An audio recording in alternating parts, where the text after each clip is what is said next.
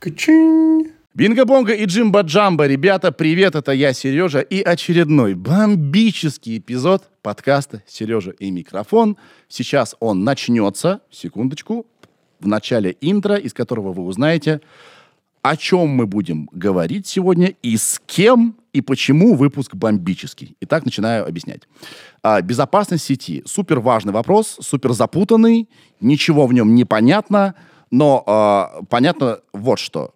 Регулярно случаются утечки данных у крупных компаний. Все, например, прекрасно из вас помнят слив данных пользователей Яндекс Еды в начале этого года. Вот об этом мы и будем сегодня говорить. О том, что такое персональные данные, где они хранятся, как их защитить, а можно ли ими вообще не делиться, да, и как компании и их э, оберегают. И возможно ли вообще обойтись без утечек? Черт подери. Вот об этом обо всем мы будем говорить с тремя аж целыми э, гостями сегодня. Все как один. Директора, это руководители безопасности и э, разработки из Яндекса. И я хочу сказать спасибо вам всем, тем, кто включает э, наш подкаст, даже хотя бы один раз включил. Почему? Потому что за почти три года, что мы существуем, подкасту уже начали доверять. И вот такого калибра гости а, нам бы не светили, если бы не это доверие, а, которое в том числе благодаря вам, слушатели и зрители, э, сформировалось. Поэтому спасибо вам большое. Я невероятно горд, а, э, что такого калибра гости приходят и рассказывают о том, что же случилось с Яндекс Едой, а, как компания с этим справилась, наверное, впервые в медиаполе.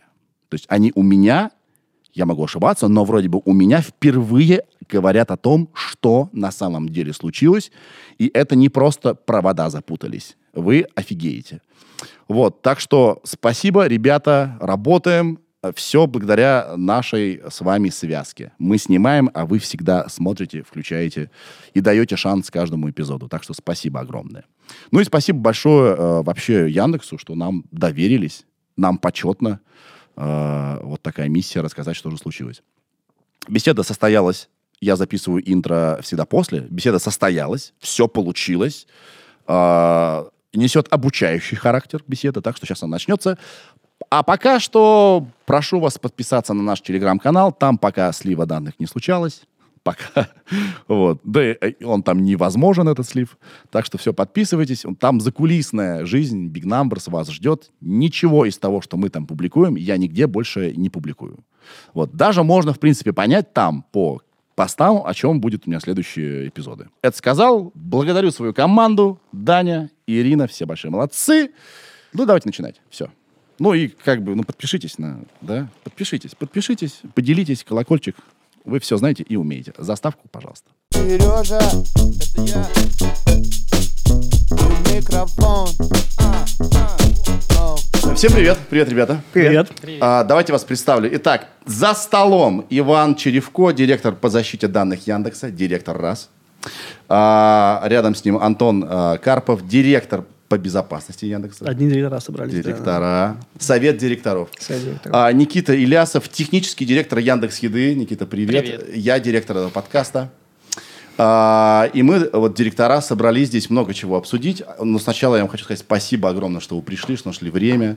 А, у нас сегодня самая большая аудитория в э, студии за камерами. Очень много, значит, э, кто пришел вас поддержать. Привет, здрасте. Можете хлопать иногда как-то. Да. Первый раз у нас будет такое. А, много чего нужно обсудить. Начнем с самого а, жареного, наверное, да, то, ради чего вообще э, я вас сюда позвал. Еще раз вам благодарен, что вы пришли. Это вот та самая знаменитая утечка данных в марте этого года. Не утечка, это был взлом. Первая сенсация. Не утечка, э, а взлом. А, тогда расскажи, пожалуйста, Антон, что взломали и кто взломал, если не секрет. А, секрет, но расскажу.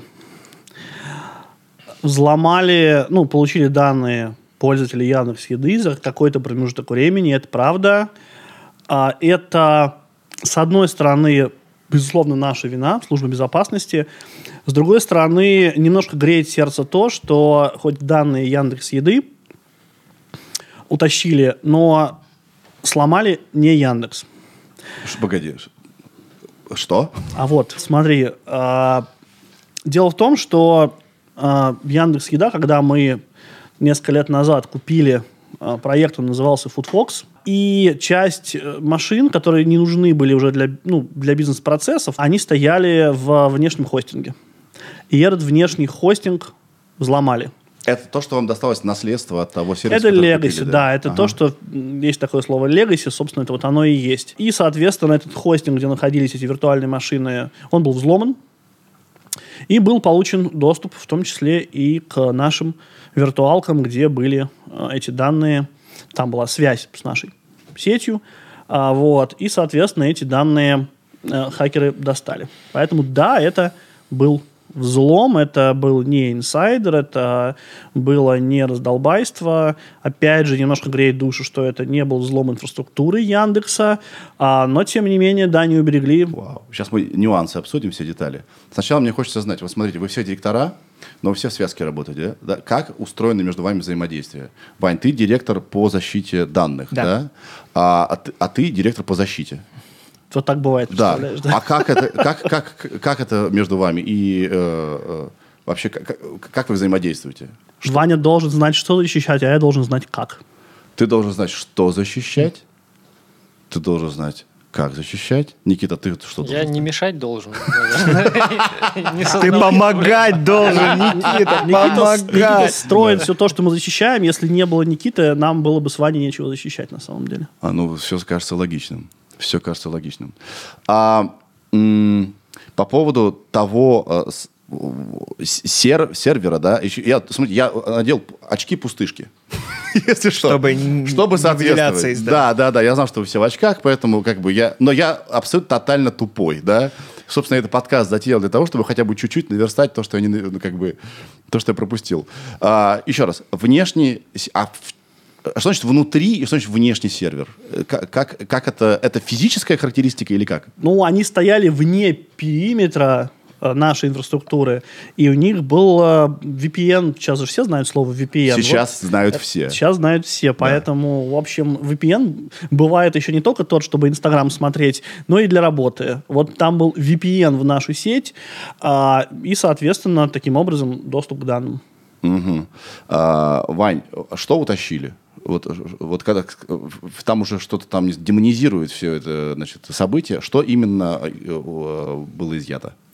изъято было такое понятие, как заказы. То есть заказы Яндекс Еды, которые, которые, условно говоря, кто и кто в данном случае включала и номер телефона, и имя, ну, как записано в приложении. Часто это псевдоним, чаще всего это просто типа первое имя Сережа, да. Но главное номер телефона, В связке с именем? связки с именем, э, сумма заказа, э, адрес, что немаловажно. То есть это не адрес... чел- В чем важный нюанс, да? Это не адрес человека, да, вот как мы его себе видим, записали, да, то есть по большому счету адрес, куда доставлять, это определенная часть заказа, да, курьеру нужно куда-то находиться. Ну, понятно, это как бы все равно или домашний, или рабочий, или какой-то адрес человека. Очень много разных таймингов, когда заказ был сделан, оплачен, там, отменен. Но как бы самое важное, о чем все говорят, это по большому счету связка э, кому доставить, для кого доставить и э, на какую сумму. Самое главное, я хочу узнать, это достали, оставляли ли человек чаевые? Это тоже достали? Оставил ли человек чаевые, это, а я, вот это я, э, вот этого я максимально боюсь. по памяти я не помню, мне кажется, что сумма нет. заказа, там только сумма заказа и Только все. сумма заказа, да? А чаевые, кажется, нет. Да. И а, вопрос такой, а зачем это было сделано? Ну, как бы, какой практически смысл, наверное, Антон, тебе вопрос. Какой практически смысл от этого? Ну, утащили, утащили. Что они хотели, что, что преследовали люди? Или не Выложить, люди, кто... ну, то, что они сделали, выложили это в публичный доступ, чтобы люди начали возмущаться. На самом деле, особенность вот этой всей ситуации, и понятно, что мы не единственные, чьи данные утекли и были выложены, и мы знаем эти новости, там чуть ли ка- каждый день что-то происходит. А дело в том, что нужно понимать, что сейчас идет кибервойна. А если бы это была обычная ситуация, то эти данные бы украли, и монетизировали, продавали бы на черных рынках, и только потом, когда уже из них все бы выжили, и где-нибудь вы- вы- выжали, а, наверное, там года через два, и куда-нибудь в Даркнете бы вы- вы- выложили, и вот таким образом вот типа уже все, уже с них все, все получено. А, это выгода, в прямом смысле деньги, это, это база, она стоит денег на черном рынке. Но а, во время кибервойны э, задача злоумышленников немножко другая. Задача вызвать, э, собственно, панику, э, выложить данные, там же была нарисована красивая карта, и если мы вспомним, э, ну, пошумели, пошумели там какие-то специалисты, что вот какая-то утечка, и только когда появилась красивая карта, где можно было ткнуть на дом и увидеть, посмотреть, где сколько у кого, а, тогда, собственно, общественность забурлила. И цель была вполне конкретная, цель была вызвать возмущение людей, а, и, собственно, в какой-то степени злоумышленники этой цели добились. Да, да. А, Естественно, про это буду снимать документальный фильм, разумеется. Э, Как о, о любом каком-то важном событии. Никит, ты помнишь этот день, да? А вот э, как вы узнали, что это произошло?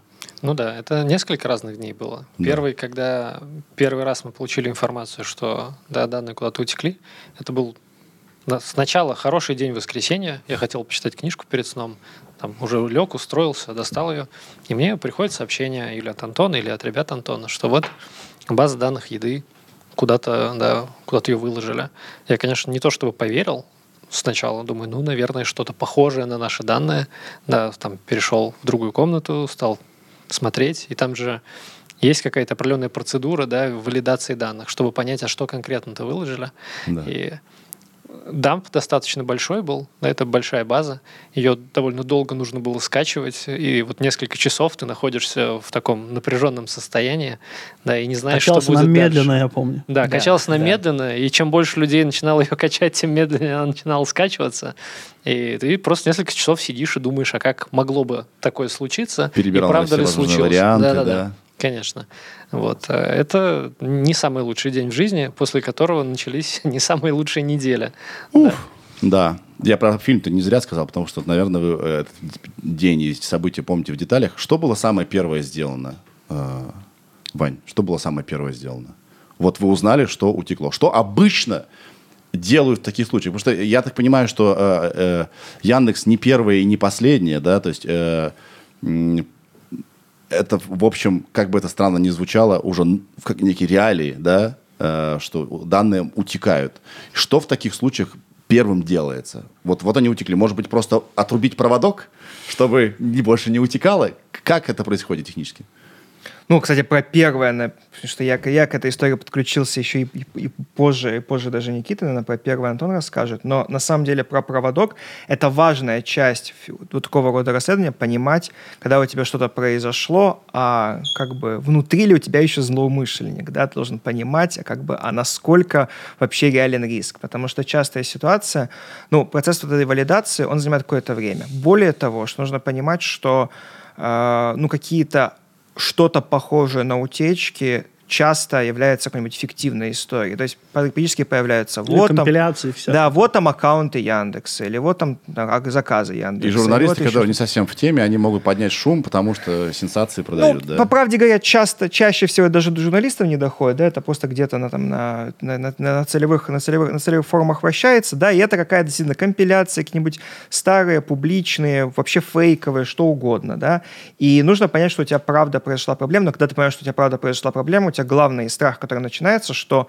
ну, как бы у тебя злоумышленник по-прежнему внутри, вот, и да, это, конечно, вот, на самом деле, дернуть проводок, а на самом деле там не проводок, а проводков-то довольно много из разных мест в разные стороны, это довольно важная часть этого первого, первого реагирования, как бы убедиться, ну, а на самом деле обычно ты узнаешь о, о, о ситуации произошедшей, когда правда, может быть, злоумышленник не находится у тебя физически внутри, но у него по-прежнему остается, это, остается эта возможность. Вот. И, Антон, расскажи, как на самом деле вот убедились, что вот дверь, дверь Ну вот, закрыта? а, да, я и отвечу заодно, что сделали первое.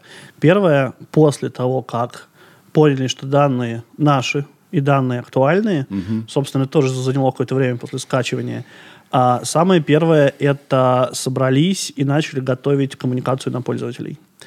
А, ну, понятно, что это все параллельно, там безопасность занималась своим делом, а, а, пиар своим, но самое первое, это вот э, то, чего на самом деле не было ни у кого в голове, это типа давайте скроем, давайте ничего не было, давайте не будем признаваться.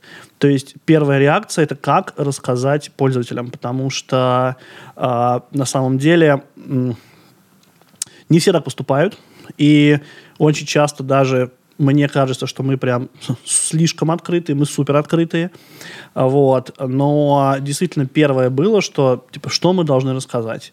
То есть одни там у меня ребята занимались э, непосредственно техническим расследованием, вот, а там я и другие ребята ну, рассказывали что как бы буквально там каждый там час, потому что было сначала непонятно, в силу того, что это не было проникновением напрямую в инфраструктуру, да, это было через взлом стороннего хостинга, то на наших радарах изначально все было чисто. И вот Ваня сказал по поводу, да, действительно, выяснить, что злоумышленник не сидит у тебя. Э, э, Эта задача осложнялась тем, что... А мы не, вы- не видели злоумышленника на радарах. Мы не видели ни каких-то странных заходов, ни каких-то аномальных событий. То есть у нас есть система мониторинга, и она молчала, потому что, по сути, для нас это не выглядело как взлом. Был легитимный заход. Да, сломали хостера, довольно быстро нашли э, источник. Сначала, опять же, именно из-за того, что вообще непонятно было, взлом, не взлом, мы дали коммуникацию, что это, возможно, инсайдер. Сейчас уже говорим э, честно и открыто, что это был взлом. Тогда правда не знали. То есть наша первая коммуникация, она не была ложью. Мы просто действительно, ну, то есть к нам, там, ко мне пришли пиарщики, говорят, ну что, там нас сломали, как? Я говорю, не видим следов. Реально вот, вот такое ощущение, что базу кто-то унес. И, и, соответственно, типа так мы там, временно скоммуницировали, что, соответственно, базу просто, может, какой-то инсайдер унес. Вот. А Потом нашли а, и убедились, да, что, ну, естественно, оторвали вот как раз дернули тот самый проводок, э, быстро перенастроили там бизнес-процессы, вот, э, и уже в какой-то степени, конечно, выдохнули, потому что, ну, самое, на самом деле, для безопасника важно, это, конечно, найти ту дырочку, из которой к тебе, к тебе проникли, потому что если ты нашел дырочку, это какая-то у тебя уязвимость, что потом занимается, чем занимается безопасник? Он сидит и копает на годы назад, чтобы посмотреть, а кто-нибудь еще воспользовался этой же дырочкой. Поэтому, если была дырочка у нас, то мы бы просто бы там тратили бы действительно следующие дни на выяснение того, а вот, может быть, ее не вчера, условно говоря, пл- проэксплуатировали эту уязвимость, а там еще долгое время назад, и много, и разные люди. Вот, вот этого не было. Это нам позволило, конечно, сфокусироваться на расследовании, а не на анализе того, что у нас происходило на, в инфре, в, Да, в не- инфраструктуре. Давай немножко добавлю по ЦК с первой коммуникацию, чтобы, чтобы было больше понятно, да, потому что, ну, какой-то момент, да, там момент ноль, когда мы профицировали, да, это наша база, да, и на самом деле коммуникации нужно, коммуникации нужно много, да, нужно что-то сказать людям широко, да, нужно что-то написать пользователям точечно, нужно там регулятору чего-нибудь донести, да, ну, то есть, в принципе, это многоканальная история. У нас ничего, вот в час ноль у нас ничего нет, помимо того, что понимание, что это наша база, да, никаких следов, чтобы объяснить, что вообще произошло, как, почему. И на самом деле мы как бы вот пока, пока действительно ребята Антона проводили расследование, а мы понимаем, что ну как бы волны идут, да, что получается Яндекс молчит, да, там, ну, время, конечно, смешное, да, там прошло там час, три часа, шесть часов, да, но в принципе это уже какие-то часы, и в какой-то момент, ну, как только у нас появилась вот какая-то, ну, в целом, как бы вот прошли, просмотрели, ну, правда, самое вероятное, что вынес человек изнутри, да, ну, как бы вот на это, даже не то, что на это указывает больше всего доказательств, да, но против этого меньше всего мен- меньше всего каких-то восприятий. И просто потому, что, ну, как бы мы для себя, у нас там никак- никакого особенно таймера не тикало, кроме там таймера публичного суда, Да. но мы понимаем, что, типа, дальше тянуть нельзя, все, давайте, ну, как бы, все, давайте, давайте писать. Мы не можем больше, мы не, мы не можем больше ждать. А, а вы знаете, кто это сделал? Без подробностей хотя бы, да, нет. Ну, Или у вас, может, есть хотя бы версия какая-то, не знаю, ну, в пределах допустимого. Я понимаю, что тут э, нужно осторожнее с обвинениями. у нас, конечно, есть версии, мы, конечно, знаем, кто это сделали, хакеры. Окей.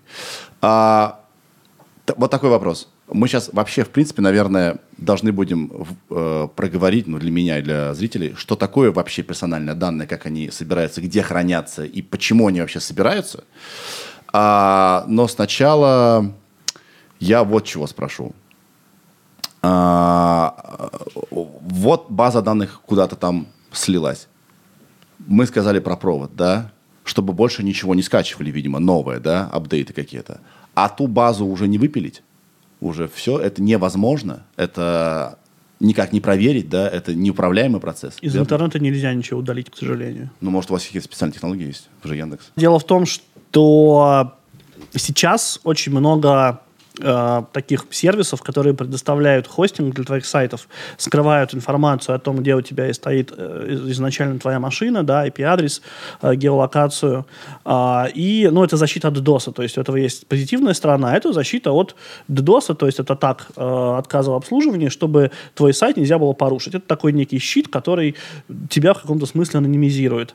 А, Для этого все делается. То есть это не какие-то плохие ребята, но их обратная сторона заключается в том, что они, как правило, очень тяжело идут на диалог, даже когда есть нарушение законодательства. То есть это юридические какие-то э, с переписки, с, там, одни юристы, другие юристы. А вот А, а вам нужно знать адрес для того, чтобы знать, что закрывать, да, условно? а, ну, потому что, да, в, в частности, вот этот сайт, э, на котором все это выложено, и карта красивая была, он стоял то ли за Cloudflare, то ли за Azure-ом, это Microsoft. По-моему, там Он было два за варианта. Cloudflare, а внутри Cloudflare был Azure. А, да, да, да, да, да. Вот. Э, И, соответственно, ну, как бы те и другие компании, они большие, и они очень в этом смысле неповоротливые. То есть должен доказать, что действительно там и, и может быть, тебе ответят. А, Вот. И ровно поэтому в России, конечно, Роскомнадзор все эти ссылки, безусловно, заблокировал. Достаточно оперативно, собственно, это их работа, они ее выполнили. Но из тех же самых VPN и из всего остального мира, конечно, эти сайты были доступны, и а, сейчас вот так вот э, любой сайт закрыть по щелчку в интернете достаточно сложно. Но у нас при этом несколько сайтов получилось. То есть некоторые регуля... да, регистраторы как-то более охотно шли навстречу, но просто это мало чего меняет. Да, были Мы- клоны, да, совершенно да. верно. Никита прав, были клоны сайтов, и в телеграм-каналах это было, и мы там на телеграм-каналы тоже писали обузы. То есть оно, ну это как, типа, бороться с мухами вечером на даче. Они все равно будут. На самом деле, тут даже от- отходя на шаг назад до сайтов и сервисов и визуализации, нужно понимать, что сама база, ну, она довольно, небольшая, да, она легко помещается на любой компьютер, легко Ну, долго помещается на качается. флешку. Долго качать. Ну, на самом деле, ее долго нужно было скачать из источника А, да, но потом же можно ее распространить как угодно, Да. да, и понятно, что э, распространение информации в интернете ограничится только интересностью информации, да, то есть информация здесь, конечно же, интересная, поэтому не в зависимости от, она проинтегрировалась в телеграм-ботов, да, там куда-нибудь разнеслась, даже если бы, условно говоря, любые внешние ее проявления можно было как-то уничтожить, она все равно лежащая там на винчестере большого количества людей, да, ну, как бы рано или поздно э, выплыла бы тем или иным образом, да, то есть правда, что э, единственный способ, как информация из интернета может исчезнуть, да, это забвение, да, что-то, что как бы перестало быть кому-либо уже совсем интересно, вот, и, и просто, и просто истерлась. Интересная информация из интернета не исчезает. Да, понимаю. Никита, э, Яндекс Еда. Какие данные она собирает и что такое пользовательские данные? Что как-то можно это обозвать? Вот что это? А, Да, а какие данные собирает? Почему трава зеленая, да, сейчас спросил? А, да, Да. Примерно так. Да. А, Конечно, есть какой-то набор данных, который собирается в первую очередь для того, чтобы сделать сервис удобнее для пользователя, да? чтобы мне не нужно было заново вводить свой адрес каждый раз, или чтобы мы могли делать более персонализированные рекомендации, советовать какие-то рестораны, которые, может быть, больше подойдут человеку. И вот э, все, э, все эти вещи есть. Да, это история заказов какая-то, на ней обучаются уже какие-то э, модельки машинного обучения, которые что-то рекомендуют. Есть, э, э, есть информация, которая нужна для там, аналитики, чтобы понимать, какие пользователи в целом существуют, да, какую еду предпочитают, может быть, какой нет, да, какая средняя частотность у пользователя. То есть что-то, что нужно для расчета финансовых моделей, чтобы бюджеты планировать. Да, есть вот много разных плоскостей. Есть э, какая-то базовая информация о пользователе, это вот то имя, которое он ввел, его номер телефона контактный. А, то есть в целом много разрезов есть. Наверное, Вань, может быть, лучше оформишь мысль. Лучше оформлю мысль, знаешь, на самом деле, потому что здесь э, можно говорить не про еду, да, а про Яндекс в целом, а даже чуть шире про вообще интернет в целом. Вот Да. когда э, Яндекс только начинал какие-то более интересные эксперименты вот в оффлайне, да, там лавка появлялась или еще что-нибудь, многие люди такие, ребят, вы же там как бы поиском занимаетесь, что-то какие-то это, ну какая лавка, какие арбузы, да, ну вот вообще о чем это, почему это Яндекс?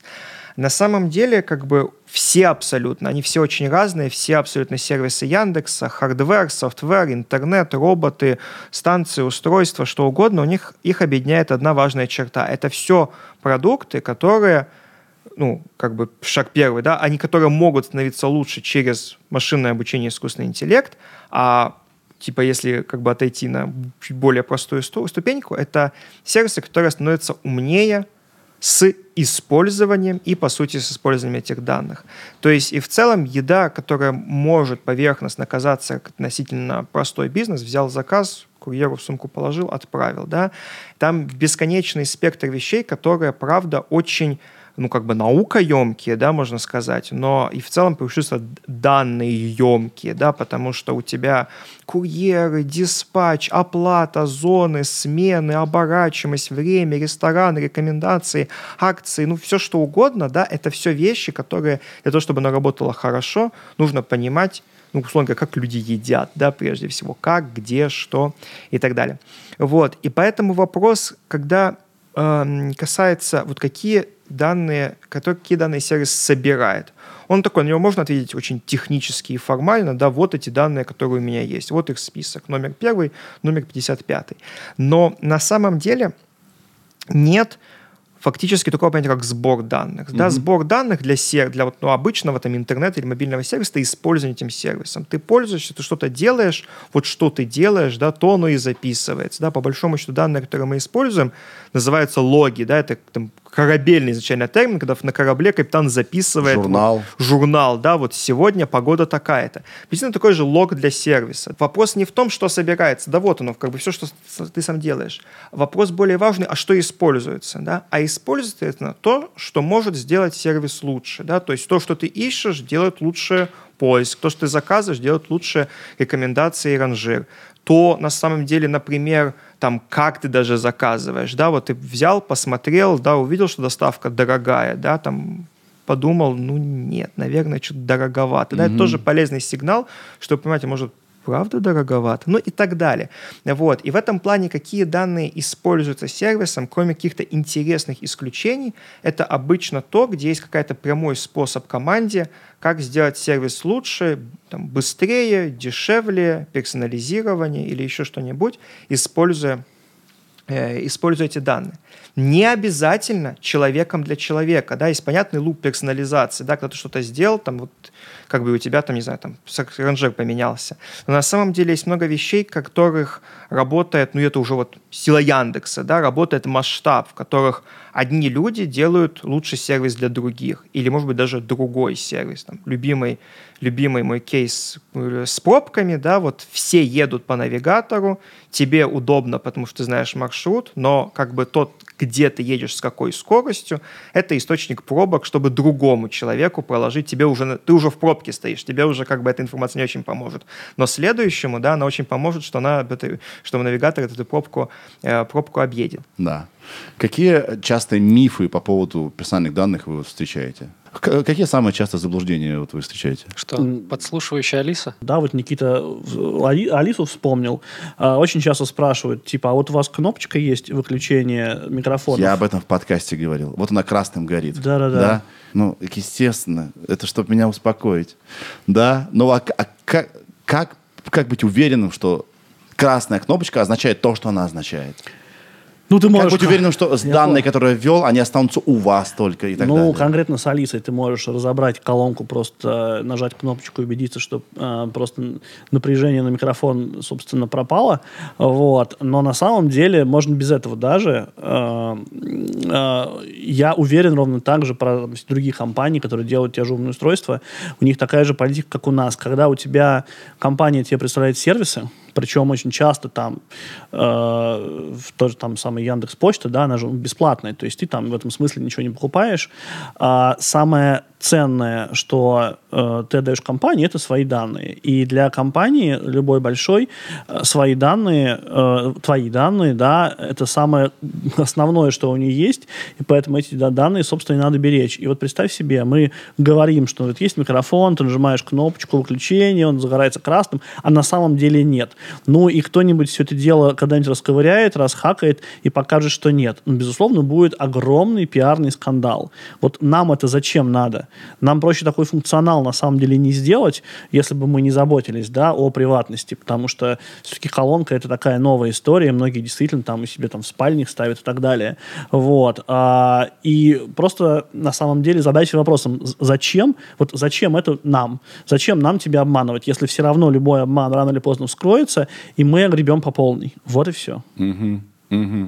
А, между компаниями и пользователями должна установиться э, ну, какое-то доверие, да, потому что я, я люблю жить удобно. Я люблю, э, когда все комфортно. Когда я нажал, э, не знаю, кнопочку, у меня такси приехало через две минуты. Я даже могу сказать, что там, пять минут мне долго. Я хочу, отменяю. Я такой, да, э, лет 12 назад я звонил по телефону куда-то и ждал там полчаса. Это здорово. А, И про доверие, потому что я не технарь, да. Э, э, У меня есть естественные страхи, да. Мы все живые люди. Каким какая, как- какая работа еще, что возможно сказать или сделать в э, отношении клиентов, чтобы они были спокойны, что сбор данных значит, производится не с целью каких-то, не знаю, извращений, да, и манипулирования, а чтобы мне сделать жизнь лучше. у меня нет какого-то хорошей, ну, смотри, у меня была хорошая пилюля, которая могла бы всех успокоить, да, я бы ее всем раздал и всех бы успокоил. Вот, но на самом деле э, во многом э, шажок, который отделяет вот, типа, человека от доверия, является ну, вот, невозможность самостоятельно какие-то вещи проверить. Я вот вот в электрике ни- ничего не разбираюсь. Антон говорит разобрать колонку, посмотреть напряжение. Даже не знаю, как это вообще к этому подступиться, да, какие инструменты нужно где-нибудь, не знаю, купить, да, для того, чтобы это можно было сделать. Вот. Я как бы софтверный человек, а многие, ну, как бы большинство людей занимаются какими-то своими другими делами, вообще не связанными. У них нет этой способности что-то проверифицировать. И на самом деле здесь, конечно, главным мерилом является то, что э, мир с точки зрения поддержания каких-то или же ужасных секретов, да, которые намеренно там пытаются лю- люди, люди приглушить, или же просто каких-то случайных неприятностей, намного более дырявый, чем кажется, да. А знаешь, есть еще очень конкретный технический момент, помимо того, что зачем нам это надо, потому что нам это не надо, а у нас э, и у многих, на самом деле, в мире, и уже и в России, есть такая штука, как баг-баунти, охота за ошибками. Ага. Вот все, что в Яндексе делается, колонки, сайты, приложения, еда, все на свете, а, оно, э, ну, человек, который обладает техническими знаниями, кто там умеет распаивать колонку, может найти там какую-то багу. Сейчас популярная вещь, и даже собираются на, на государственном уровне понятие баг-баунти вести. А мы первые 10 лет назад штуку запустили еще.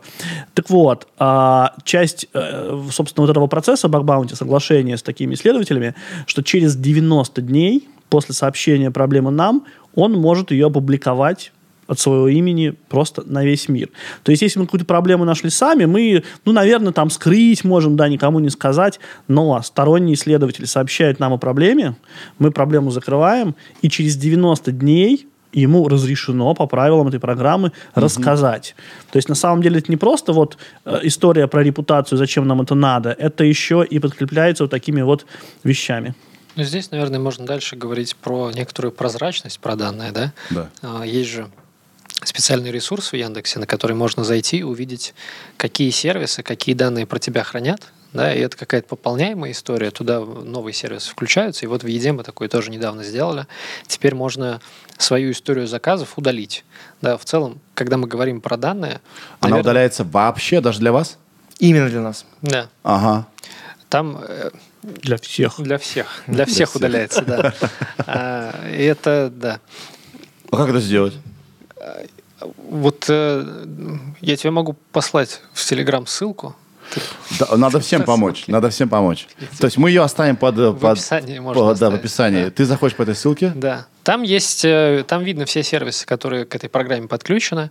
Находишь любой, и там есть такая выпадающее меню, да, что вот, например, удалить историю заказов. Я нажимаю, они удаляются. В целом это как так работает. Прикольно. Но вот что, что здесь еще важно понимать? Там мы говорим, что вот какие-то данные про пользователя хранятся. Вопрос, наверное, важный в том, а как они хранятся, да? Потому что они могут быть анонимизированы, когда есть какой-то абстрактный пользователь, который ест какую-то еду, и в случае, опять же, там какой-то утечки, да, или взлома, эти данные не несут пользу, э, не несут пользы. Им Да, нельзя нет, никак- нет привязки да. к конкретному Вот, номеру э, телефона. Да, вот в нашем инциденте, что очень важно, да, номер телефона был и адрес был. И это там какая-то недоработка. То есть в целом мы всегда занимаемся безопасностью, и у нас есть особые внутренние решения, которые позволяют этого избежать, чтобы вот более, а, а, защ- более важную часть данных, например, номер телефона, адрес, хранить в другом отдельном месте, чтобы минимизировать последствия вот таких проблем. И я думаю, что чем больше мы делаем вот таких же проектов, которые позволяют увидеть пользователю, что про него мы храним, да, дают возможность удалить это или как-то настроить, это может ну, быть важным шагом в доверии, опять же. Да, это правда важно. То есть э, будет ссылка, мы сможем да, организовать, можно зайти и посмотреть, что про меня вы храните. А, офигенно, круто. И удалить можно будет. И удалить. Вау. А это же вам невыгодно. Конечно. И, вернее, и мне это невыгодно, потому что качество сервиса тоже страдает, да? Поэтому мы здесь на одной, мы здесь на одной стороне этой лодки, да. Да. как бы это никому не выгодно, но, конечно, есть, как все люди находятся в разных ситуациях, и, Да. конечно, есть миллион случаев, в которых, как бы, ну, тебе это правда полезно, от каких-то совершенно очаровательных, вот, например, я периодически э, намертво счищаю все, что музыка помнит о моих предпочтениях, чтобы начать с чистого листа, да, и вот вырваться из этого пузыря наконец-то. Так и до более каких-то стрёмных, да, ну вот у тебя что-то оказалось, что ты не хочешь ни, ни о чем сам вспоминать, да, ни о чем хочешь, тем более, чтобы Яндекс об этом знал, вот, проведи как бы мирный процесс вот такого, такой сепарации. Да, мне кажется, это правда честно. То есть, если э, вы можете собирать данные, то я как э, пользователь э, э, могу иметь возможность их удалить, зная, что это навредит мне в каком-то смысле. Ну, как бы все честно. Да. Антон, а я хотел более такой философский вопрос задать. Вообще будущее при- приватности. Вот будущее приватности. Насколько... э, есть ли какой-то у тебя прогноз, может быть, знание или, не знаю, мысли по поводу того, лет через 10? Вот возможно ли будет хоть что-то скрыть? Может быть, уже ничего нельзя будет скрыть? Может быть, это нужно просто признать и жить как бы в прозрачном обществе, чтобы все все знали про всех? Или... То есть это не совсем комфортно, но, может быть, уже неизбежно? Ну смотри, а, короткий ответ. Безусловно, в будущем приватности будет все меньше. На самом деле, если смотреть исключительно историю интернета, то там виден очень очевидный тренд. Да? Когда мы начинали, то все были такие супер псевдонимные, анонимные, да, пользовались все какими-то фейковыми именами. Вот, а теперь все. Паспорт, имя, фамилия, приложите, ИНН. подтвердите, ИНН, да. Да. И как бы и вот это, и этот тренд, он очень такой очевидный, да, и в нем, конечно, его прокладывать как как линейку это не прикладывать, там в будущем ничего хорошего, ничего хорошего не сулит. Но на самом деле, если откатываться чуть назад, это, кстати, не, не, не думайте, что я такой умный, это вот мы с тобой в прошлый раз говорили, да, Да. и как-то сформулировалось, что э, на самом деле любой способ коммуникации, он начинает какой-то от какой-то анонимной альтернативы и потом потихоньку зарегулируется. Вот условно говоря, большой фазовый переход, который был. В 19 веке люди стали друг другу письма. Я внезапно очень удивился, узнал, что в Лондоне в 19 веке 4 раза в день доставляли письма, бумажные. Да? То есть можно было утром получить письмо, быстро черкнуть ответ, и на свой ответ вечером получить там третье письмо. Да? Ну, то есть это была ма- массовая история. Но письмо какое? Ты пишешь его на адрес. Ты можешь человеку написать, можешь к нему и прийти в гости. Когда появился телефон, это было прям просто прыжок приватность. Ты мог человеку дать номер телефона или даже не давать номер, да, в самом начале это было просто «девушка, соедините меня». Вот, ну, дать номер телефона, человек может с тобой связаться, но прийти к тебе, ну, нужно знать куда, да, вот хопа, получился такой физический барьер, который за время существования там 100 лет телефона стирался до того, что в 80-х годах, что людям, да, там телефонные книги, каждый адресом. человек с адресом и телефоном, вот как бы... Капец. Потом, оп, вот и это как бы абсолютно отсутствие анонимности. Потом, оп, появился интернет, да, тоже как бы новый дикий запад, который потихоньку регулируется, регулируется, регулируется. Там может даже в каких-то поп, э, подкультурах находить, да, там, условно, говоря, 10 лет появилось назад, появились криптовалюты, супер анонимные, вообще никто ничего не знает. Никто не знает до сих пор, кто биткоин придумал, да. Прошло 10 лет, все, опять паспорт, верификации, как бы вот это все каждый новый сдвиг, он дает приватность. Следующий способ коммуникации, который будет как бы популярный, он будет начинаться с абсолютно приватной пространства. Я не знаю, что это будет, VR, нейролинк, whatever, да, на самом Да. деле. Он будет, когда в нем будут появляться люди, которые абсолютно никак не связаны, ну, потом, конечно, будут происходить проблемы, но будет понемножку-немножко регулироваться до следующего скачка. Вот так вот и синусоиды мы будем всегда, э, ну, я думаю, мы будем всегда, всегда кататься без какой-то конкретной, не будет этой точки, когда вот все, вот наконец-то все зарегулировано, никакой приватности нет, полная прозрачность, можно, ну, кому-то вздохнуть, кому-то расслабиться, кому-то напрячься. Э, Это всегда какое-то не, не сбалансированное, неустойчивое состояние. Мгм. Мгм. Нужно, как только это становится важным, это, безусловно, начинает регулировать. Тут нет никакого противоречия. Ну, Ну, то есть я не рассматриваю дружба. через 50 лет, да, вопрос-то был типа лет там, через 5 лет, Нет, через ну это... 10. Да, я в этом плане согласен. Ну, то есть, как бы... э, И, наверное, возможно, что мы даже дойдем до какого-то, ну, и, наверное, где постоянно будем находиться в каких-то сосуществующих состояниях. На каком-то большая мейнстримовый способ как бы взаимодействия, он супер зарегулированный, ну, а где-то рядом есть какой-то дикий запад, который, Если хочешь, пожалуйста. по- который да. пока еще никому не очень нужен, пока еще не важен, да, и как бы... Ну, принципе, простой пример. Сейчас в кучу приложений ты заходишь госуслугами, ну, логинишься через госуслуги. А почему бы не представить ситуацию, когда там через 5 лет будет, в принципе, логин в любой сервис только через госуслуги? Например. Ха. Я не думаю, что это так уж нереально. Что это даст? Какие плюсы это даст? это не даст никаких, ну, какие-то просто будет плюсы так. даст, это просто будет так. То, Да. о чем я сказал, что, типа, все, как бы, как только масштаб какой-то набирается, на самом деле, как бы, То Ваня... есть любая система, извини, что я перебью, Да. она пытается войти в какой-то баланс между э, удобством и безопасностью, да? Ну, конечно. Между, да. Интернет, когда он появлялся, когда все сидели на- в анонимные, там, в анонимных чатах, он был никому не нужен. Я могу сказать тебе, что удобство, безопасность и приватность на самом деле три независимые штуки, потому что может быть удобство и безопасность, на самом деле логин везде через какие-то, условно говоря, очень прозрачные, удобные, ненавязчивые, ну, там, а-ля госуслуги, да, это очень, очень удобно, очень безопасно, но как бы, но понятно, ликвидирует приватность. Это три разные, э, три разные оси, в которых можно находиться в любой точке. Ты пользуешься двухфакторной авторизацией? Я пользуюсь двухфакторной Аутентифи- Аутентификация. Аутентификация, да. О, вот это вот. Здесь проходит разделение. Безопасность Да. и безопасность. Ребят, а вообще вот есть, допустим, когда я регистрируюсь на каком-то новом сервисе, есть там правила пользования. Никто их никогда не читает. И там, не знаю, 600 страниц. Почему я как юзер не могу с чем-то согласиться, а с чем-то не согласиться? Где-то галочку поставить, где-то не поставить. Почему там такая у- ультиматум такой? Либо так, либо э, никак. Или это... Сервис так решил. Да я бы даже не так сказал. Э, Ну, если говорить, там сервис мог решить как угодно, вот, но на самом деле, типа, нет практического способа сделать вот такой, это, ну, по сути, какой-то фактор кастомизации, да, какой-то Ну, вот кастомной сборки. Да. Та, та, та ссылка, про которую говорил Никита, это же то же самое. Я условно говорю, что вот я хочу какие-то данные, чтобы вы собирали, а какие данные не хочу, чтобы собирали. Э, Не совсем. Да Нет? и нет. Я потому всё что, упрощаю, да? Нет, да, ты правильно упрощаешь в том плане, что как бы это инструмент, который, это как бы ну, общее правило для всех. Мы его всем даем, кто-то им может пользоваться, кто-то может не пользоваться, как любой, как любой другой фичой. Просто на самом деле, что собрать, если, если мы, вот это каждая вот вещь вот, этого, вот этой вот развилки, да, которая, давайте кому-то будет так, а кому-то будет это, означает, что у тебя, ну, по большому счету, два режима работы приложений. Если у тебя таких два момента выбора, то уже их не два, а четыре, да, как бы, если еще больше, то еще больше. Вот, на самом деле, э, ведь же вот в этих вот 600 страниц правил, ну, это во многом такой легализ, да, в которых какое-то какое-то небольшое количество спорных точек, только проблема в том, что они для всех людей разные. Ну, то есть, и по большому счету, когда мы как сервис думаем, «М, наверное, вот условно говоря, э, давать телефон это вот проблемное место. Кто-то может не хотеть давать телефон.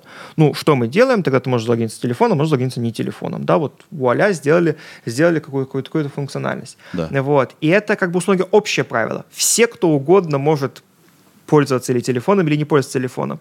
И вот этот инструмент, как бы правила пользования, оферты, это какой-то цельный документ, который поддерживает в каком-то ну, таком разобранном состоянии, в котором у каждого твоим пользователем есть какой-то разный набор контрактных взаимоотношений, но это, правда, практически невозможно. Сервисы, на самом деле, могут быть очень разные, да, то есть они внутри себя, кто-то будет тебя вести по одному пути, вот все, телефон, номер, имя, отчество, ИНН, сдавай вот сразу, сначала. Кто-то будет подходить к этому более мягко. Ну, хочешь, называйся, хочешь, не называйся, хочешь, регистрируйся, хочешь, не регистрируйся. Ну, типа, но, условно говоря, и те, и другие будут работать по какому-то общему монолитному набору правил, который просто будет более или менее жестким. А, Антон, ты говоришь, что часто, чуть ли не каждый день какие-то данные у какой-то компании э, Не у одной и пропадают. той же только. Да, у разных компаний вообще. То есть это, проблема частая, да? Ну, это всегда была проблема, а конкретно сейчас, как я уже сказал, да, это кибервойна. Страшное слово, которое нельзя называть, но это кибервойна. Хорошо, вопрос. Насколько я понимаю, не так часто утекают платежные данные. Они как-то особо защищены или чего? И почему нельзя все так особо защищать? Платежные данные действительно утекают нечасто по двум причинам. А, на самом деле, вот в том контексте, о котором мы сейчас говорим, возможно, даже это не самые интересные, не такие интересные данные, как, например, где ты живешь. Потому что карточку перевыпустить в 5 минут, а, а поменять место жительства немножко сложнее. А во-вторых, все-таки платежные данные защищаются по стандартам отраслевым, которые есть, там, например, PCI DSS. А, ну и в целом, с точки зрения, если брать именно действительно злоумышленников, которые для своей выгоды эти данные, э, там, да, вот типа, что интересное в компании, безусловно, конечно, тогда платежные данные, если мы говорим о выгоде, да, а, ситуации такой. А, и поэтому есть, есть стандарты отраслевые, и ну, любая компания, мне кажется, у нее платежные данные именно поэтому особенно лежат, потому что э, там взломы и вы- выложить там твой адрес квартиры, безусловно, это очень плохо, но украсть у тебя деньги все-таки это ну, гораздо хуже. И у нас, например, вот есть одно место, где данные хранятся централизованно, платежные все, то есть никто не разрабатывает свой платежный, какой-то свой платежную систему, свое хранилище для карточек.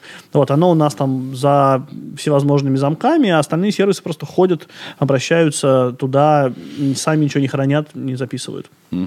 Я объясню немножко, в чем разница, в чем особенность платежных данных и почему их, правда, можно как бы относительно неприступно защитить. Потому что, по большому счету, э, номер твоей карточки и там, его CVV нужно, по большому счету, только в одном месте, да, когда тебе нужно списать деньги. По большому счету, все остальные сервисы, все остальные места, они как бы помнят, что где-то есть твоя карта. И говорят, вот давайте, Сереже, 100 рублей, вот махните, это по большому счету и, и пользуется там, условно токеном, да, вот этой вот отсылкой на твои платежные, пла- твои платежные данные. Э, Это работает так не везде, потому что, например, с адресами это не совсем так работает, да, потому что для тебя э, ты не можешь просто работать, что вот есть адрес номер 123, да, много кому нужно знать как маршрутизировать курьеров, где это находится, какой-нибудь там heatmap у нанести, что-нибудь улучшить. С адресом работает намного, именно с самим его сущностью, работает намного больше э, как бы разных, э, разных мест, чем с платежной непосредственной информацией, поэтому с ним немножко сложнее. А, например, с номером телефона приблизительно так же просто, да, потому что по большому счету номер телефона тебе тоже особенно не нужен. Тебе нужно, может быть, отправить смс или позвонить, да, но как бы его внутренность никого не интересует. Поэтому вот те же самые телефоны э, в многих местах, э, в многих местах Яндекса компании э, телефоны заизолированы приблизительно как платежные данные, да, то есть в сервисы перекидываются только, э, только айдишниками, вот, и на самом деле, в чем во многом ирония в том, что когда произошла утечка. Это длительный процесс перехода на такого рода систему, да, там, например, такси переходило на нее какие-то годы, да, там, может быть, там, полтора года, вот.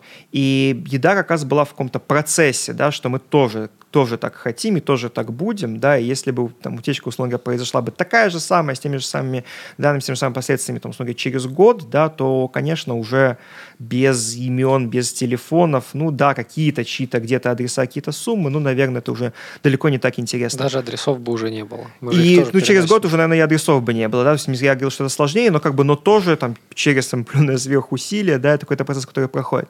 Поэтому здесь во многом разница в том, условно говоря, ты пользуешься самими данными, их, их как бы, их ядром, да, э, том, в чем в них записано, или тебе нужна просто какая-то отсылка. И в платежных данных хорошо, что, в принципе, как бы никому не нужны сами номера карт, нужна возможность, э, возможность э, оплатить с них. Вот. Поэтому правда, что платежные данные ну, почти во всех местах, где они, в принципе, как-то используются, э, защищают действительно очень хорошо. Вот. И вот за счет этой сочетания, то, насколько легко защитить и насколько болезненно их не защитить. Насколько перестроила компанию вот это событие? Что-то что поменялось? Перестроила, безусловно. Ну, в Во- вопросе защиты. Конечно. Во-первых, все-таки мы все данные, включая адреса, э, хотим хранить в, опять же, едином хранилище сервисом, не давать их э, просто так возможность получить или там даже прикопать себе, что хуже, и потом использовать. Во-вторых, ну, в целом, безусловно, вся ситуация заставила нас э, в плане безопасности перестроиться. Очень много э, каких-то проектов. Ну, это что произошло, по сути, это некая пере переприоритизация рисков. Да, и сейчас даже говорю не взлом, а в целом всю ситуацию кибервойны а, и какие-то вещи, которые там были, может быть, менее приоритетны, у нас вышли на первый план. А, мы перестроили свою карту рисков, а, много чего делаем. Как обычно, про многое говорить нельзя, поэтому здесь не будем карты раскрывать. Но и конкретно в еде, и вообще в Яндексе в целом, во всех сервисах, сервисах э, мы существенно меняем какие-то определенные подходы к безопасности. Мгм. Никит, чему научила тебя эта вот э, ситуация? Как, как, как директора? Во-первых, ничего не планировать на воскресенье. Ну, да. Конечно, да. Во-вторых, я намного глубже и дружнее, и как-то лучше выстроил отношения с безопасниками, теперь всех знаю. Здесь э, сложно. Ну, то есть, опять же, тут Антон все правильно говорит. Всегда есть какое-то понимание того, какой должен быть следующий шаг, к чему нужно прийти, и ты находишь какие-то самые важные вещи, которые нужно сделать, там номер телефона перенести, да, или адрес, и ты их делаешь, но э, важно здесь, э, может, лучше понимать какой-то внешний контекст, да, как ты эти риски взвешиваешь. Ты вот как-то посмотрел, что вроде ничего такого не было, и у тебя какое-то определенное понимание складывается, да, что хорошо бы это сделать, но не то, чтобы обязательно сделать к завтра, потому что завтра тебя кто-то взломает. Такого обычно не чувствуешь заранее, да. Очевидно, что вот э, тот темп или тот процент компании, который мы задействовали в процессах улучшения безопасности, он недостаточно оказался с учетом вот, новых вводных. Поэтому мы его значительно увеличили. Больше людей стало заниматься такими проектами. Там есть и проекты локальные для еды, как Антон говорит, и для Яндекса в целом, которые там общими являются. Про чему научила? Да тут сложно, мне кажется, какой-то один вывод сделать. Да? Важно, наверное, то, что получили какое-то внутреннее еще раз подтверждение про то, какой компанией мы являемся, что вот наши принципы открытости, да, мы их не нарушаем в такие моменты. И Даже когда очень больно. да, да, то есть на самом деле мы же вот э, коммуникациями, которые делали пользователям, письма ра- рассылали, мы вот эту волну охватную сделали намного больше, чем она была. То есть не то, чтобы а, все уже заметили, что куда-то данные выложили, мы сами рассказали про это во многом. Э, Это, кажется, важно.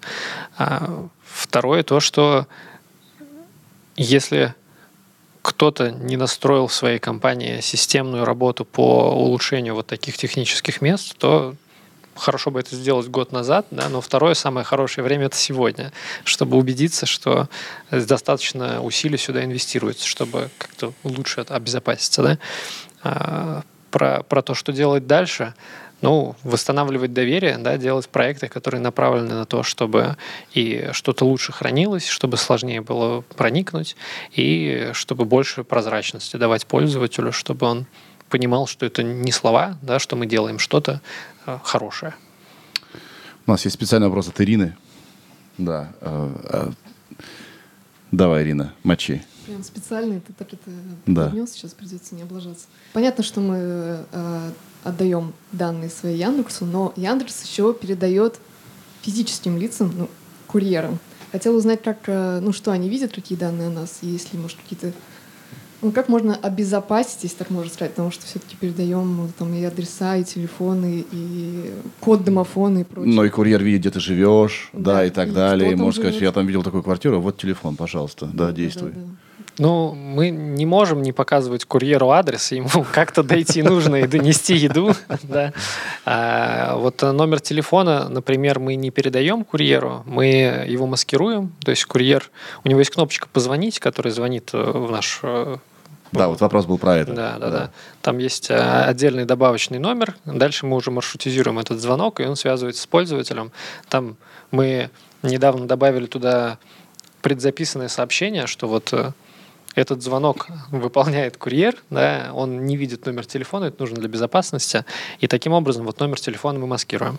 А, Мы сейчас сделали с квартирами похожую вещь, но чуть-чуть другую, когда курьер принимает заказ, Курьер не видит номера квартиры. не видит номер квартиры, да. А, Он серьезно? увидит его только когда подойдет к дому, и это хоть и небольшое да, изменение, но в целом оно какие-то сценарии атак все-таки защищает. Я уже не могу просто перебирать заказы, отменять их, да, и записывать номера квартир. Теперь мне нужно дойти. То есть вот даже какие-то такие вещи мы делаем, но здесь наши фантазии не безграничны. Может быть, когда-то у нас будут дроны доставлять еду. Да, и- а- у вас же ездят уже какие-то роботы. Роботы у нас действительно ездят. Слушайте, а можно спросить? Они пока не умеют нажимать кнопку лифта просто. Да.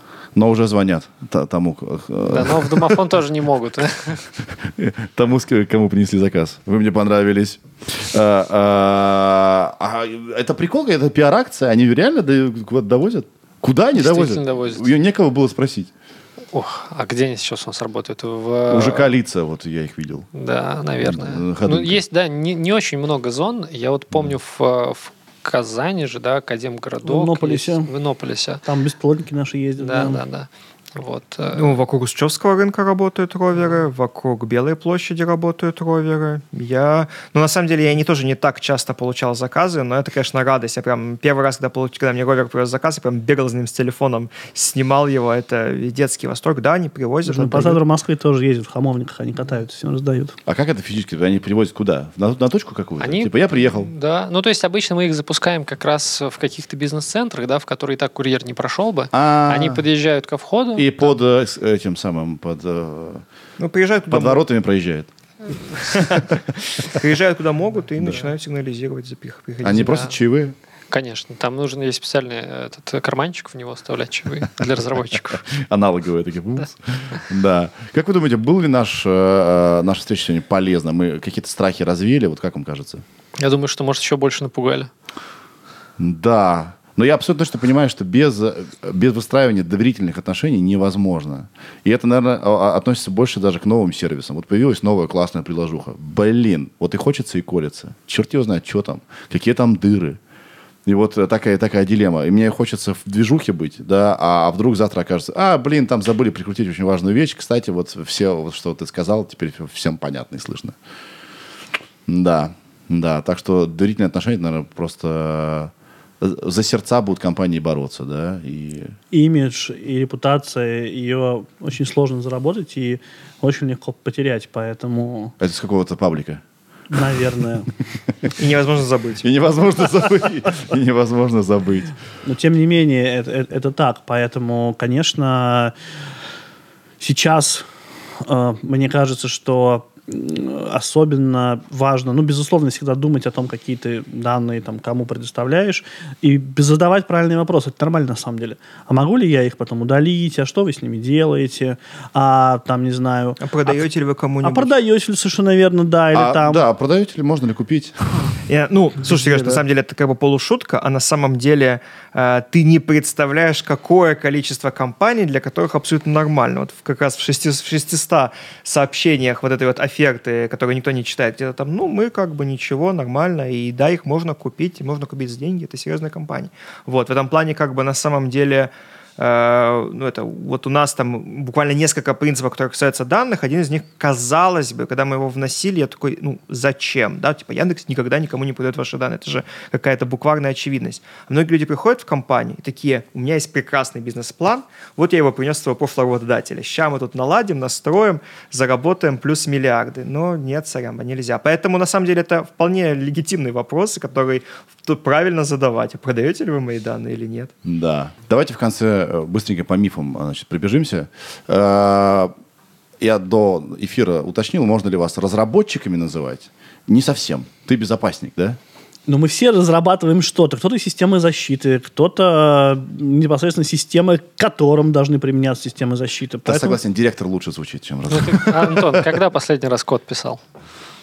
shell скрипт кодом считается? Кто? Shell скрипт кодом считается? Думаю, да. Тогда позавчера. Прекрасно. Тогда ты победил. А, а, Значит, у меня вот такой вопрос. Вы все слушаете рок, разумеется?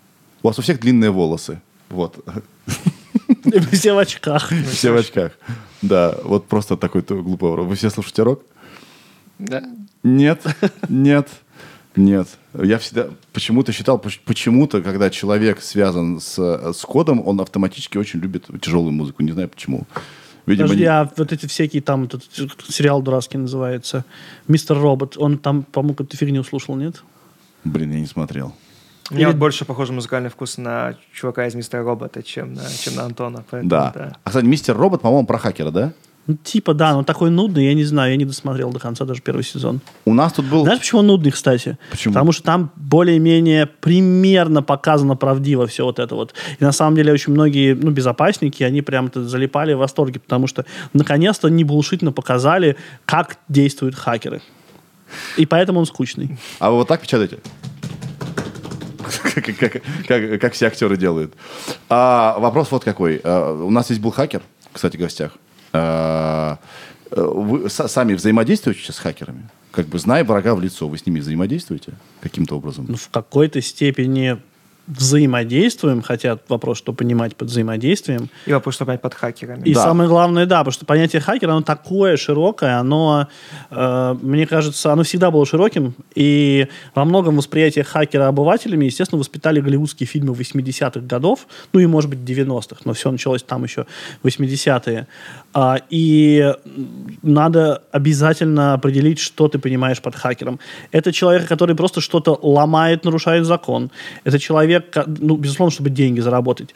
Это человек, который что-то ломает и оказывает услуги по аудиту защищенности, он не нарушает закон и тоже зарабатывает деньги. Или это какой-то вообще исследователь, потому что изначально термин хакер, он вообще не имеет отношения непосредственно к взлому.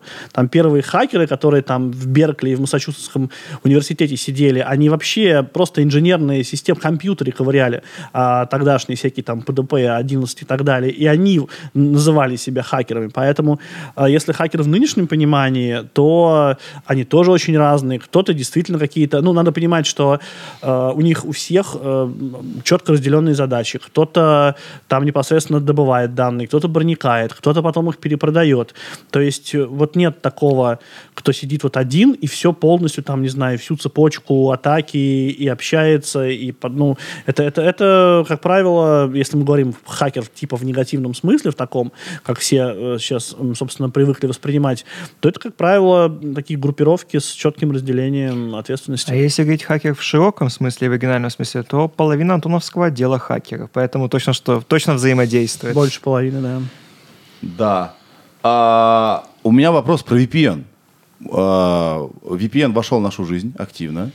И мне кажется, тут история э, э, как с кнопочкой Алисы с красной. Доверие. Они, да. да, они все такие, ой, мы, вот, знаете, ребят, вообще вот мы не, мы не собираем ваши данные. И я так и думаю, так вы бы не стали об этом говорить, если бы э, это не было бы проблемой какой-то.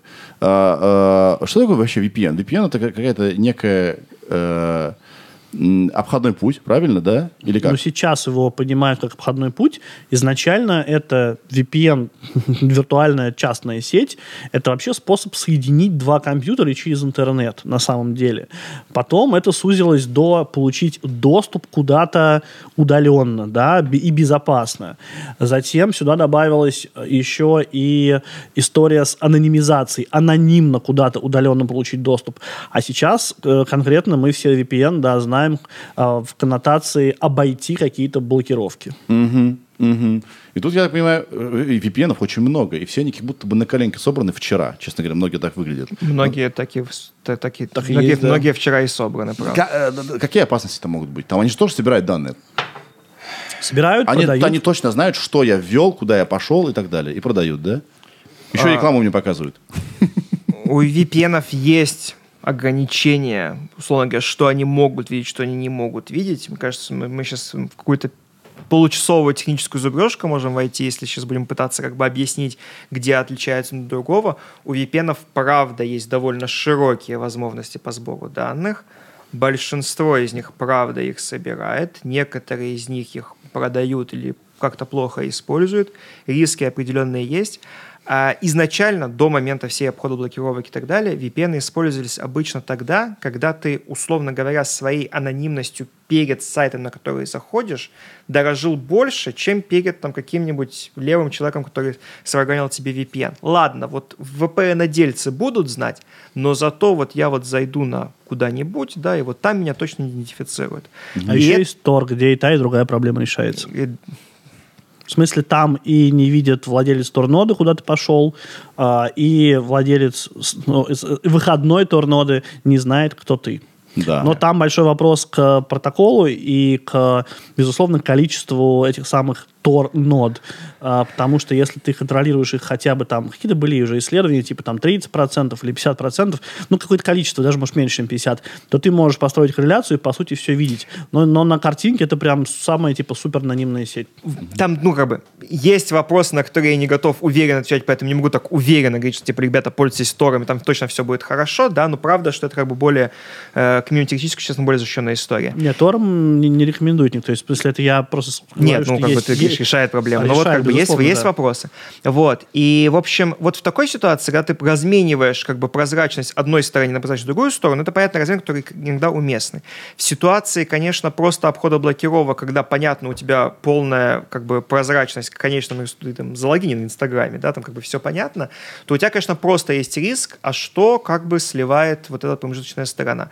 К сожалению, нет э, хороших рекомендаций, ну, условно говоря, правда, что если это там, важная часть, большая твоей жизни, там, все время за VPN, можно так или иначе пытаться а, проверять, кто что собирает, но это очень непрозрачная история, и в целом, конечно, э, помимо там какой-то VPN, собранной своими руками, э, довольно сложно кому-то прям однозначно довериться. Ну, пользоваться VPN можно, я пользуюсь VPN, но в таких контекстах, когда я, в принципе, ну, мне относительно все равно, да, я понимаю, что кто-то что-то собрал, утащил, перетащил, ну, ладно, хрен с ним, да, я, я как бы, я пользуюсь его для того, чтобы доступиться на, э, доступиться на ресурс, который часто может меня, меня сам блокировать, да, ну, как бы, ладно, я как бы готов пожертвовать анонимностью провайдеру. Э, Если это прям очень болезненная история, то, конечно, VPN это, ну, это рисковая история. У меня есть теория заговора. Давай. А VPN взлетели лет года три назад, четыре. Э, Я смотрю очень много видеоконтента. И чуть ли не каждый второй видеоблогер там, на Западе, говорил, вот, спонсор нашего, значит, эпизода такой-то, вот, такой-то вот VPN-сервис и так далее. Полная анонимность, бла-бла-бла-бла. И я подумал, это же гениально. Зачем ломать какую-то компанию, вытаскивать у нее данные? Пусть человек сам по- поставит себе э, какой-то э, какой-то буфер, через который мы можем все, значит, читать о нем. Вот. Мне кажется, это какая-то Это чуть ли не государственные какие-то там программы. Не, Потому что ну, там не бюджеты вс- были ну, не- сумасшедшие. Не, все, безусловно. Если ты заходишь на защищенный сайт с HTTPS, таким замочком, то, конечно, VPN э, не видит трафик. Но там, ну, во-первых, он видит статистику, во-вторых, можно проводить атаки на снятие шифрования, там есть такие моменты определенные. Вот. Но, безусловно, конечно, это сегодня, мне кажется, уже поднимали вопрос, что если типа кто-то громко кричит там про, про приватность, то это повод задуматься. Да. Ребята, огромное вам спасибо. А, Совершенно офигенно посидели. А, Я надеюсь, что мы с вами вот в контексте новых каких-то проблем никогда больше не, увидим, не увидимся. Да. Но, возможно, увидимся без проблем. да, просто, просто обсудить, как все здорово. Да. Да, может, какой-то новый сервис вы э, презентуете или что-то еще, какие-то новые решения относительно безопасности. Я вас благодарю. А, пусть будет меньше стресса. Защищайте мои данные, пожалуйста, и делайте сервисы э, удобнее для Очень меня стараемся. же. Да. Спасибо. Вы крутые. Ребята. Спасибо. Тебе спасибо. Всем пока. Спасибо. Увидимся на следующей. Через сколько мы увидимся? Через, через неделю, наверное. Все, пока. Сережа, это я.